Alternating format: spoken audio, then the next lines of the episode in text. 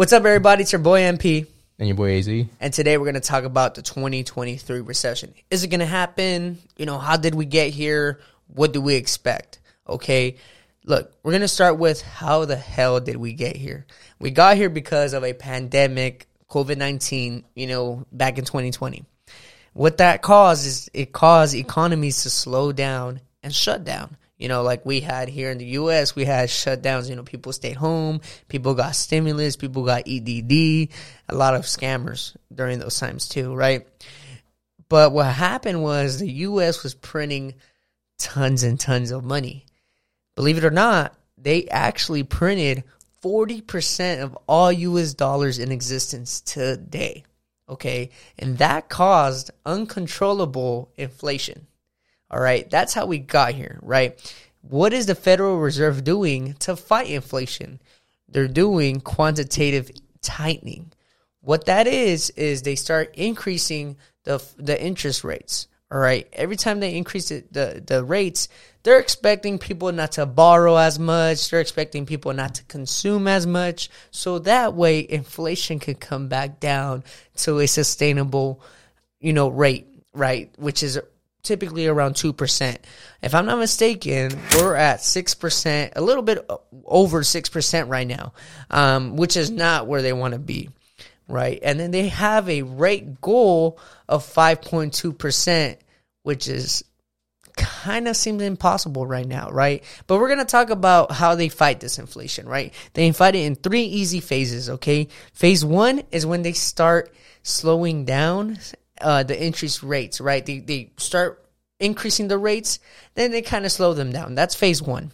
Phase two is when they stop them. They stop, they pause, they don't raise rates anymore, okay? And then phase three is when they start cutting them, right? This is when people start borrowing stuff. This is when assets grow in value. This is when inflation finally hits the asset class and you start making money on your investments, okay?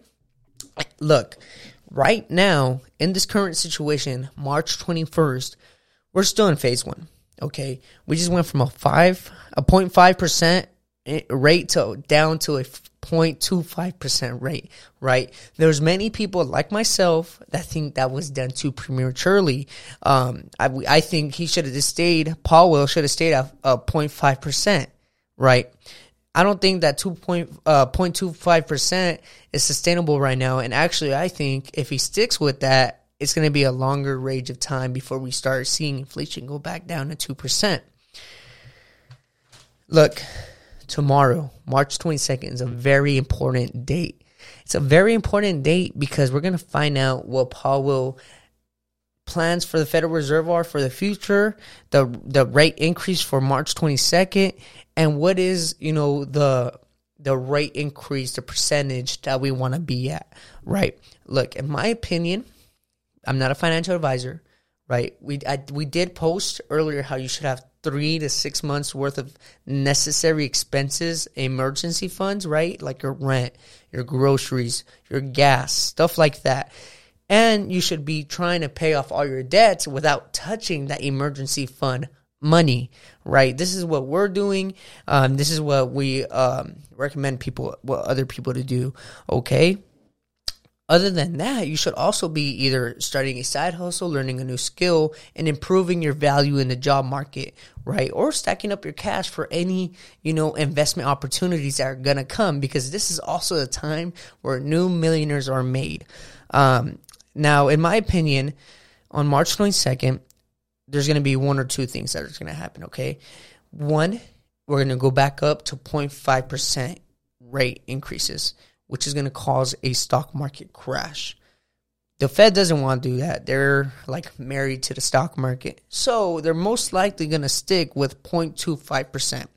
And they're going to say that they're going to have to do this for much longer than expected because uh, inflation is still not dropped where they want it to be and they're also probably going to raise the 5.2%, you know, like perfect comfortable rate to probably 6 or 7% in my opinion. Once again, I don't want you guys to think I'm a financial advisor or I'm time traveling or anything like this. This is just what I'm seeing, what I've been seeing and from the research I have done, okay? Um so until tomorrow, we're gonna have to find out what's gonna happen and and you know what's Powell's position. Is he gonna be hawkish or dovish? You know, is he gonna be going in there like a bull or is he gonna be running away like a scared chihuahua? You know, we don't know. Um, but I don't know, Az. Like, what do you, what are your thoughts about this, bro? Like, you know, I just think five point two percent to to go down to two percent inflation is just ridiculous. I think it's impossible, and I personally think, like I said, um, you know, the comfortable rate's going to probably be between six and seven percent. Yeah, um, I think it's important to say that you know Powell has said that he's going to take the the Volcker approach, which for those who don't know, he was uh, a previous head of the, the Federal Reserve in 1979. Um, and when he took over, I think inflation was about 18%. So, wow. And what he did, I mean, he, he took a really aggressive approach. Uh, and even, I mean, it even, he even put it high enough to, so that it would reach 22% inflation at some point. Um, and Powell has said, you know, if it's, if it's necessary, I, I will raise what I have to raise, but right? Why would we want 22% inflation? Like, what's, what did this guy do to like really come back that that Powell was like looking up to him. Who who'd you say this was again? Uh, Volker. Volcker. Yeah, that's his last name. Uh, I can get his. His this was back in the seventies, right? Yeah, this is uh, Jimmy yeah, Carter days. Nineteen seventy nine. Yeah. So you know he had a really tough problem there because do you what do you do? Do you it's it's it's hard to look at inflation in the face and say we have to raise it more. We have to keep raising. We have to keep raising. And I, I think that's where people get scared because they think just in the moment, right? Like, oh, keep raising gas prices are going to get crazier and crazier, and everything is just going to get more expensive. And you guys got to remember, we're here because of fiat currency. If you don't understand what fiat currency is, we'll do a future episode on that. But pretty much, man, the dollar is backed by nothing. They're creating it out of thin air and imaginary uh, imagination, pretty much. You know, there's the dollar in reality it just loses more and more value as a print. And like we told you, we gave you the stats. 40% of all US dollars are printed in 2022. This is why we're here right now.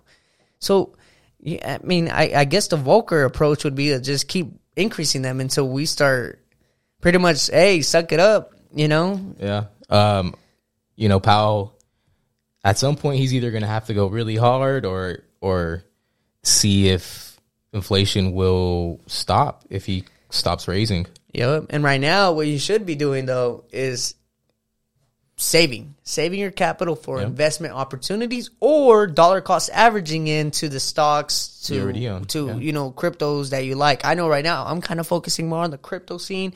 My boy Az is kind of more focusing on the stock scene, which is good because now that you know we work together we could find out, oh, you know, maybe you're maybe going into crypto was smarter back then. You know, two years from now, me and him are gonna have conversations like, bro, you should have went into stocks. Look how much I made. Bro, you should have went into crypto. Look how much I made.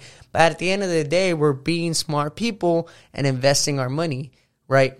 Like I said, make sure you have your emergency fund. You pay off as much debt as you can, and you're saving some money for some investment opportunities for dude, little do you know, you could probably get your home, your your first house, your first income property. You know, be, a lot of people lose. Years. Yeah, yeah, a lot of people lose, but if you play your cards right, you, you'll come out a millionaire. You'll come out on top of this, and we'll see a lot of new millionaires and a lot of people going broke. Unfortunately, it's just the beginning, man. I mean, everything's gonna go down. It's gonna happen eventually. It's gonna happen, bro. Like right now, dude. I keep looking at the houses in the area and they're still not going down that much. Yeah. And it's like just kind of holding. Yeah, yeah. Because I mean, right now they're kind of like they kind of went down a little bit. They're kind of steady, but they're gonna have to come down at least another hundred k because to me they're just like around hundred k to hundred fifty k over value right now. That's what I think. Yeah, I mean, it, you know, everything right now is overvalued. I mean, oh, I, I, was just telling you about the the auto loans, bro. Uh, when if you know when inflation was really high, and then you know I'm sure you remember the chip shortages when yeah, yeah, yeah. Going, I mean, people were getting loans that were so far out of their their price their range. budget. Oh my god! So I, some 2008 shit, but instead of real estate, it's on cars now. Yeah, it base that's basically what it seems like. I mean, thankfully, it's not three hundred thousand dollar loan, right? It's more like you know maybe 70, 80. They're not buying Lamborghinis. Yeah, exactly right. So, but still, I mean, people are getting screwed on their loans, and and it just sucks because all they had to do was wait Dude, and you know what's crazy though? I if I'm not mistaken, there was an article recently where the average car payment right now, dude, is sitting at like a thousand dollars a month. Yeah. That Yeah. is ridiculous, bro. I would ne- what? And I think if I'm uh, if I'm correct, bro, I think that's not even including insurance.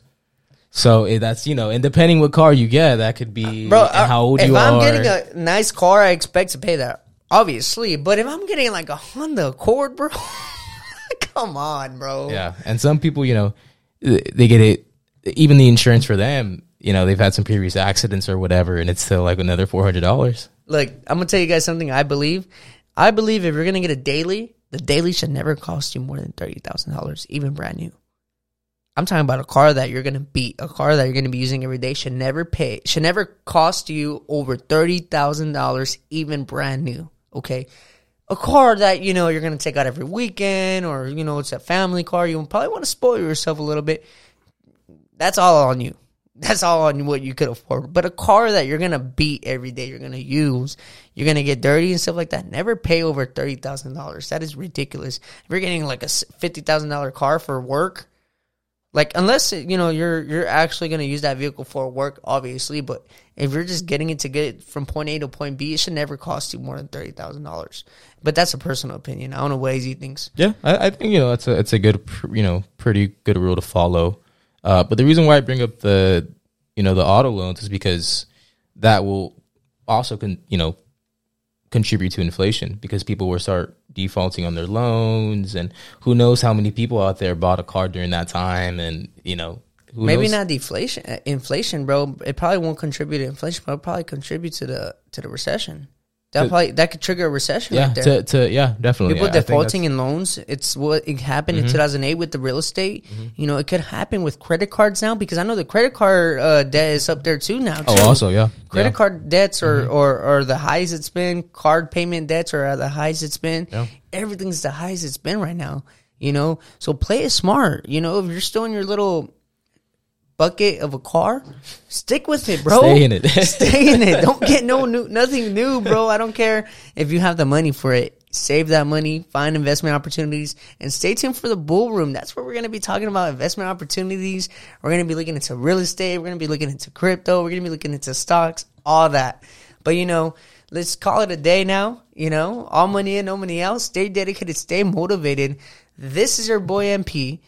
boy Az And, you know, we had a great time talking about this. Little, you know, urgent video just to get out there before tomorrow, March 22nd, an important day. We're gonna, we're expecting to hear from Powell. Um, but, you know, let's hope for the best. But at the same time, let's hope for better opportunities. We'll see you on the next one. Disculpa la tardanza y los dolores de cabeza, ¿sabes? Agradezco tu paciencia y esta gran oportunidad. Dile.